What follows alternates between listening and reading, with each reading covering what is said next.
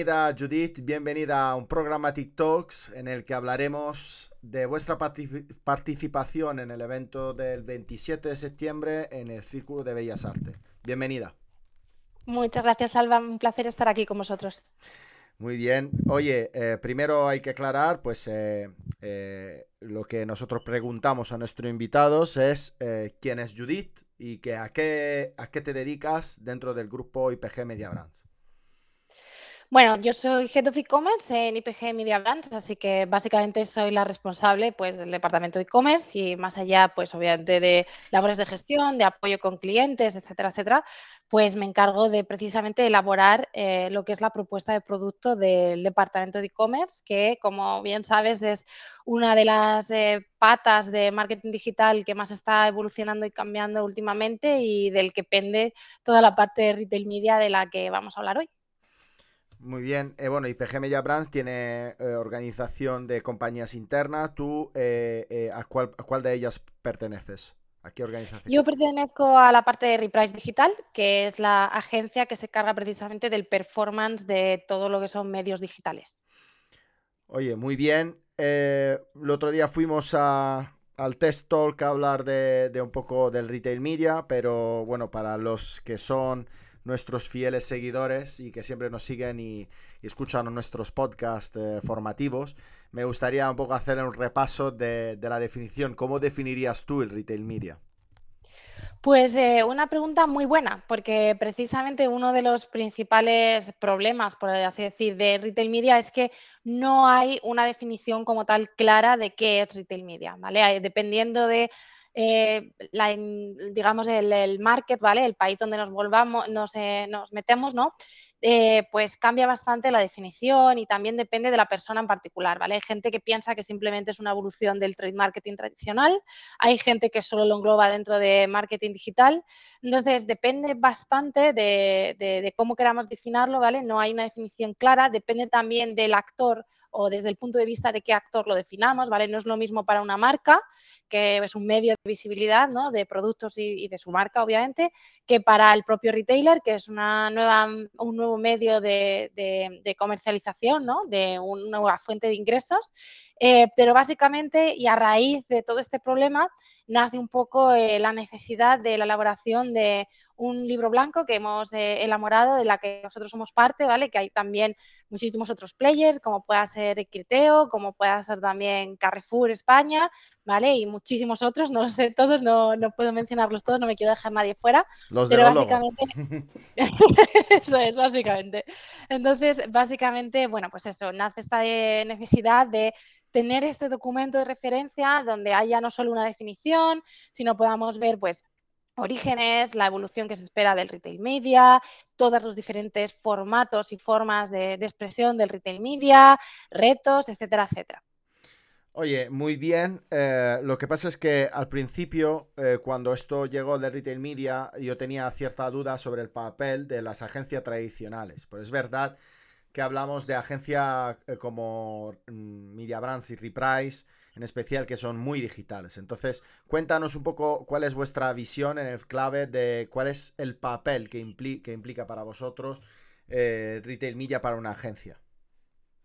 Sí, eh, también buenísima pregunta porque básicamente el retail media es una forma de, medios, ¿vale? Eh, bastante diferente a, las que podamos tener, llamemos tradicionales, como pueda ser pues un social media o pueda ser eh, publicidad en buscadores, ¿no? Y básicamente el retail media nos fuerza a todas las agencias a evolucionar a un módulo nuevo en el que ya no tenemos un papel puramente de agencia de medios como se entiende tradicionalmente, sino que evolucionamos hacia un papel más de consultor, donde hacemos mediación entre los que sean los players más tecnológicos, ¿vale? Como, como pueda ser Keteo o Citrus Ads y las marcas o los retailers para aconsejarles, acompañarles y sobre todo integrar mucho todo lo que son eh, un tipo de conocimiento, ¿vale? Por así decirlo, que hasta ahora, pues sí que era necesario incluir los planes de medios, pero no era tan sumamente esencial como puedan ser conocimiento de negocio, entender bien el producto, saber bien qué acuerdos tienen cada una de las marcas con los diferentes retailers, entender bien ciclo de vida del producto, etcétera, etcétera. Es decir, una serie de, eh, bueno, pues conocimientos que van a eh, condicionar mucho cómo planteamos la estrategia en retail media y sobre todo los resultados y el performance que tenemos en, ella. Entonces, en concreto, en IPG y en Reprise eh, tenemos una sección dentro del departamento de e-commerce especializado solo en la parte de retail media y hemos creado un hub de excelencia eh, donde damos servicios no solo aquí en España, porque es cierto que España no es el mercado más evolucionado dentro del retail media, sino también en otros países en, Europa, como puede ser Francia, que ahora mismo pues está más avanzado de lo que podamos estar nosotros. eso es, lidera, lidera, lidera con UK, eso es. Con UK, UK más. Bueno, oye, has hablado de estrategia, se me ha encendido la bombilla. ¿Cuáles son las claves eh, para una marca para incluir retail media dentro de su estrategia digital? Otra buenísima eh, pregunta. Buenísima pregunta. Estás on fire. no, eh, básicamente, eh, bueno, importante para las marcas, aparte de cambiar un poco la metodología de trabajo que puedan tener normalmente, como es concepción de medios, ¿vale? Mm. Incorporar, obviamente, todos los equipos, tanto internos suyos como en la parte de la agencia, de toda esta parte que estábamos comentando antes, más de la parte de, trade, ¿vale? Conocer bien promociones, etcétera, etcétera. Pero lo que es, si nos centramos 100% en lo que es la planificación de medios, por así decirlo, dentro de retail media, diría que hay dos grandes puntos en los que centrarnos. Por un lado, estaría el eh, ser conocedor de que no podemos ir única y exclusivamente a conversión directa, sino que hay una labor muy, muy, muy importante también de defensa de mercado y de ser voice dentro de ese propio retailer, ¿vale? El 90% de las conversiones se van a producir siempre en la primera página, por lo tanto es muy, muy importante que nosotros estemos ahí y además eh, el aumento de la competencia, el retail media es entre comillas bastante nuevo, entonces cada vez hay más marcas que se incorporan e, a él y por lo tanto este aumento de la competencia hace que este primer punto de defensa de eh, Zero Voice dentro del retailer sea muy, muy importante, ¿vale? Y por otro lado, hacer un buen mix y un balance entre formatos y una estrategia que esté más centrada en visibilidad, ¿vale? Que estaría muy relacionado con este punto de Zero Voice que hablábamos antes, con formatos como pueda ser un sponsor product, que sí que están muy, muy enfocados al retorno directo de la inversión, ¿vale? Nosotros internamente hemos comprobado que cuando implementamos este tipo de estrategias que son mixtas, el revenue asociados a las campañas puede incrementarse en un 20%. Por lo tanto, es muy recomendable ir con este tipo de estrategias. Boom. Vale. Eh, imagino que a muchos les estarán poniendo la miel en los labios escuchándote porque, hostia, este retail milla, buenísimo. Eh, ¿Cuáles son los principales retos? Y si quieres lo vemos de otro lado, cuáles son las barreras que hay hoy en día para, esto. Pues eh, uno de los principales retos, que a su vez diría que tiene eh, doble cara, ¿vale? Que también es una de las principales ventajas, es la parte de trazabilidad, ¿vale? El trade marketing tradicional, pues es bastante difícil de medir la repercusión, ¿no? El, el, outcome final que realmente estamos teniendo de, de esos movimientos. En retail media sí que podemos tener esa visibilidad, ¿vale? Que es una de las grandes diferencias y es uno de los grandes impulsores del retail media, pero a su vez, digamos que el último objetivo es tener una visión más omnicanal, ¿vale? Y ahí es donde voy en la parte de reto, ¿no? De, en la parte más de poder conectar off-on, aunque ahora mismo todos los partners em, tecnológicos están trabajando en ello para que se pueda hacer. A, día de hoy todavía pues es eh, relativamente complicado poder hacerlo, entonces sería uno de los principales retos, pero que una vez se solvente eh, va a ser bestial las opciones que tenemos ahí. Por otro lado, otro de los principales retos que va muy ligado con lo que comentábamos anteriormente es incorporar inteligencia promocional a toda la parte del retail media, es decir, trabajar muy, muy de la mano y muy coordinado con todas las promos que se hayan pactado con los retailers, ¿vale? No es lo mismo tener una promoción justo antes de una activación de retail media a tenerla durante la activación de retail media. Nosotros, por ejemplo, hemos comprobado que el ROAS puede oscilar de un 0,605 a un 3,6. Por lo tanto, esta coordinación hace una diferencia bestial en eh, lo que son los resultados, ¿vale? Otro de los grandes retos sería la parte de tecnología. En España no estamos igual de avanzados que en otros países y hay muchos retailers que todavía... Bueno, nos falta... ¿Qué nos falta? eh, por un lado, nos falta que los retailers sean capaces de desarrollar eh, por su lado, ¿vale? Toda la parte de, eh, no tanto del front, sino del back de las retailers para poder integrar tecnologías tipo Criteo y que se puedan incorporar a la RMP, que es la nueva plataforma que ellos tienen para además poder evolucionar más a temas de self-service, etcétera, etcétera.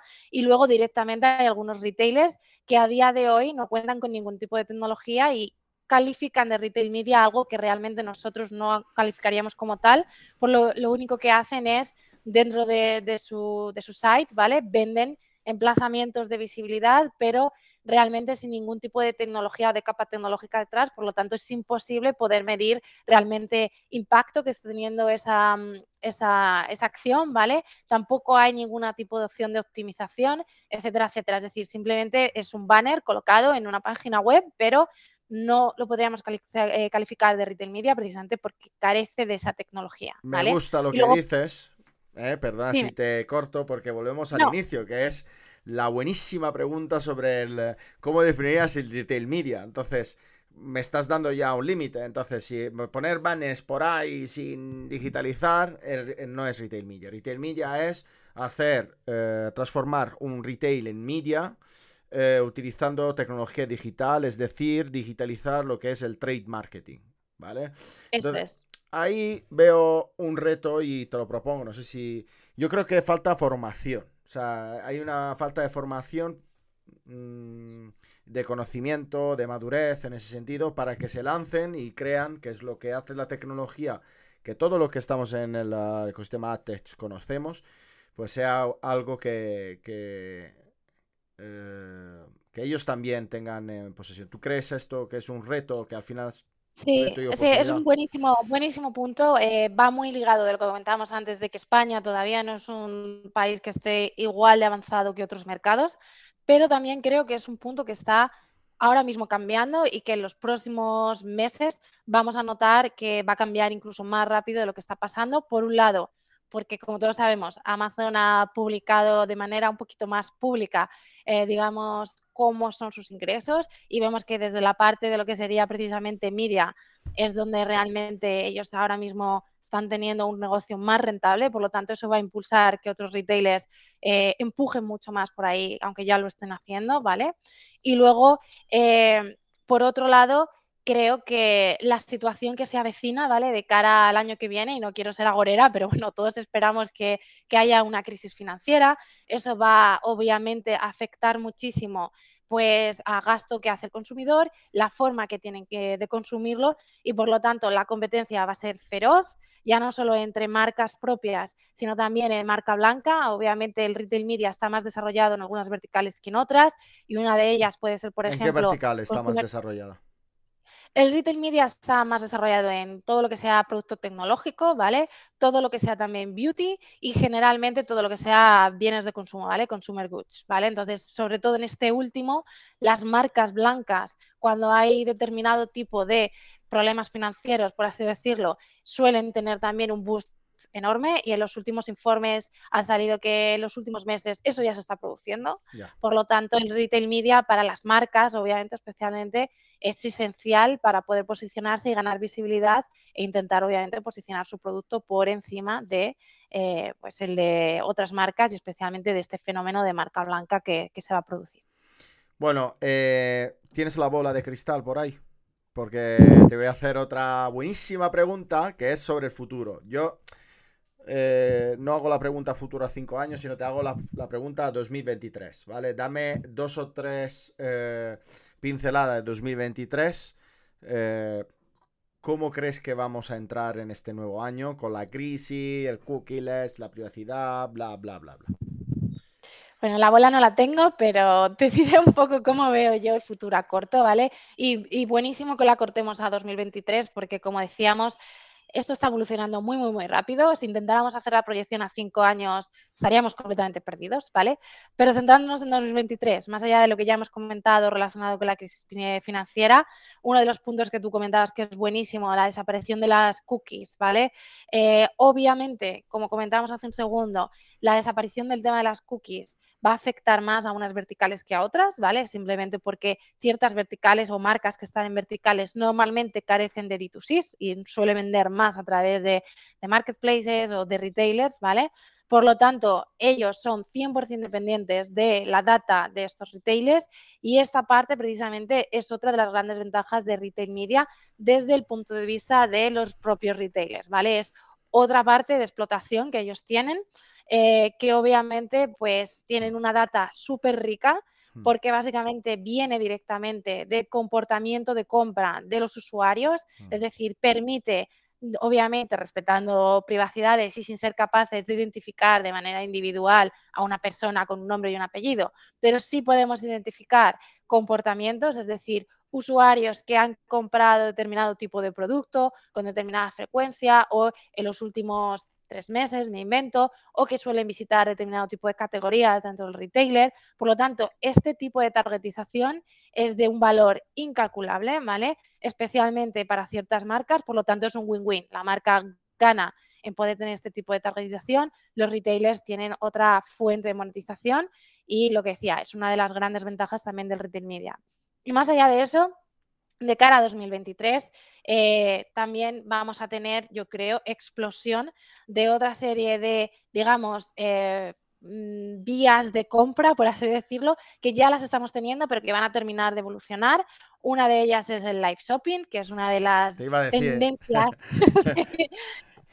que está ahora más en boga. Obviamente en España estamos más limitados, como pueda ser el mercado asiático, incluso en Estados Unidos, pero todas las plataformas sociales están bogando por ahí. Incluso hace poco, pues YouTube eh, ha, lanzado un partnership con Shopify. Es decir, está yendo muchísimas novedades en ese sentido y va a seguir evolucionando y va a seguir siendo tendencia. Y la otra gran tendencia va a ser el quick commerce que además se va a incorporar dentro del retail media. De hecho, Criteo eh, también anunció hace poco partnership con Deliveroo y por lo tanto, pues por ahí vamos a tener también bastantes opciones eh, para poder explorar dentro del retail media. Te voy a dar una buena noticia, es que ambos están previstos dentro del ecosistema de retail media y de hecho de Live, eh, Jump Live e-commerce es uno de los colaboradores lo que, lo que quería preguntarte como pregunta final es, has liderado el grupo 2 de, de, la guía de retail, que quiero aclarar un poco para todos cómo ha sido el funcionamiento de todo esto. Cuando nos vimos en el Event Zero, eh, nosotros eh, dijimos que necesitábamos una guía, un ecosistema, un evento y hacer que los números de, de quien dicta los números de publicidad tuviese en cuenta el retail media. Eh, sacamos unos grupos de trabajos, eh, eh, en, particular el de la guía lo lideró Rafa Martínez de LiveRamp y empezamos a dividir el trabajo entre muchos profesionales. entonces, pues con, también con Carlos en el grupo 2, pues este, habéis estado justo aclarando cuáles son los conceptos. Entonces, tenía todo el sentido que, que una agencia líder como vosotros eh, estuviese eh, patrocinando esa guía para que eh, pudiésemos dar la máxima difusión, una guía en castellano. Por primera vez probablemente tenemos una guía antes que los demás países. cuéntanos un poco las reuniones, ¿qué tal? ¿Cómo, ¿Había consenso, no había consenso? ¿Cómo era la historia? Justo, sí, te iba a decir, la verdad es que ha sido un placer poder participar en esto, una experiencia enriquecedora. Eh, lo que comentabas tú, eh, profesionales de diferente índole, había profesionales de retailers, ¿vale? Pues eh, tipo Carrefour, también eh, Worten, Día, etcétera, etcétera, profesionales de agencias de medios, profesionales de diferente índole con perfiles muy diferentes, pero todos muy involucrados en lo que es retail media. Mm. Por lo tanto, ya solo por eso ha sido una experiencia enriquecedora y además pues ser pioneros en poder lanzar algo de este estilo que pueda dar cierta noción, ¿vale? al público en general de qué es retail media, saber posicionarse, etcétera, etcétera. Y luego las sesiones de trabajo en sí mismas, pues igual, una experiencia muy enriquecedora, donde había muchísimo debate abierto, discusiones, obviamente siempre en un tono muy amable, ¿no? Pero discusiones de yo esto pues no lo veo así, precisamente porque tenemos perspectivas muy diferentes. Por lo tanto, yo creo que el producto final está siendo, yo ya que he podido hacer el sneak peek de lo que viene, em, está siendo la verdad que yo diría que, uno de los mejores eh, documentos en los que yo he podido participar, eh, con una riqueza muy, muy grande y que creo que ayuda un montón a sentar un precedente, como dices tú, además, para otros países que incluso están más avanzados que nosotros, pero carecen de una guía de este estilo, de, eh, pues eso, saber posicionar y definir exactamente esta tendencia que, es bestial y que tiene una importancia altísima a nivel mundial. En Estados Unidos ya representa casi un 20% de toda la inversión digital, por lo tanto, necesario y súper útil. Hostia, muy bien y muchísimas gracias. Muchas gracias por, eh, por, haber venido hoy con, aquí con nosotros. Recordemos a todos que en el evento del 27 de septiembre tú estarás en la mesa redonda en la que eh, publicaremos por primera vez el ecosistema y la guía. Tendrás la manera de, de, poder contar un poco cómo ha sido ese proceso a todos los, los que vienen, que ya te digo que tenemos 150 registrados. Eh, con la entrada. Así que nada, pues eh, yo te agradezco mucho haber mm, hecho hueco en tu agenda para, estar aquí charlando conmigo y nos vemos pronto. ¿Vale? Claro que sí. Muchísimas gracias. Hasta luego. Hasta luego.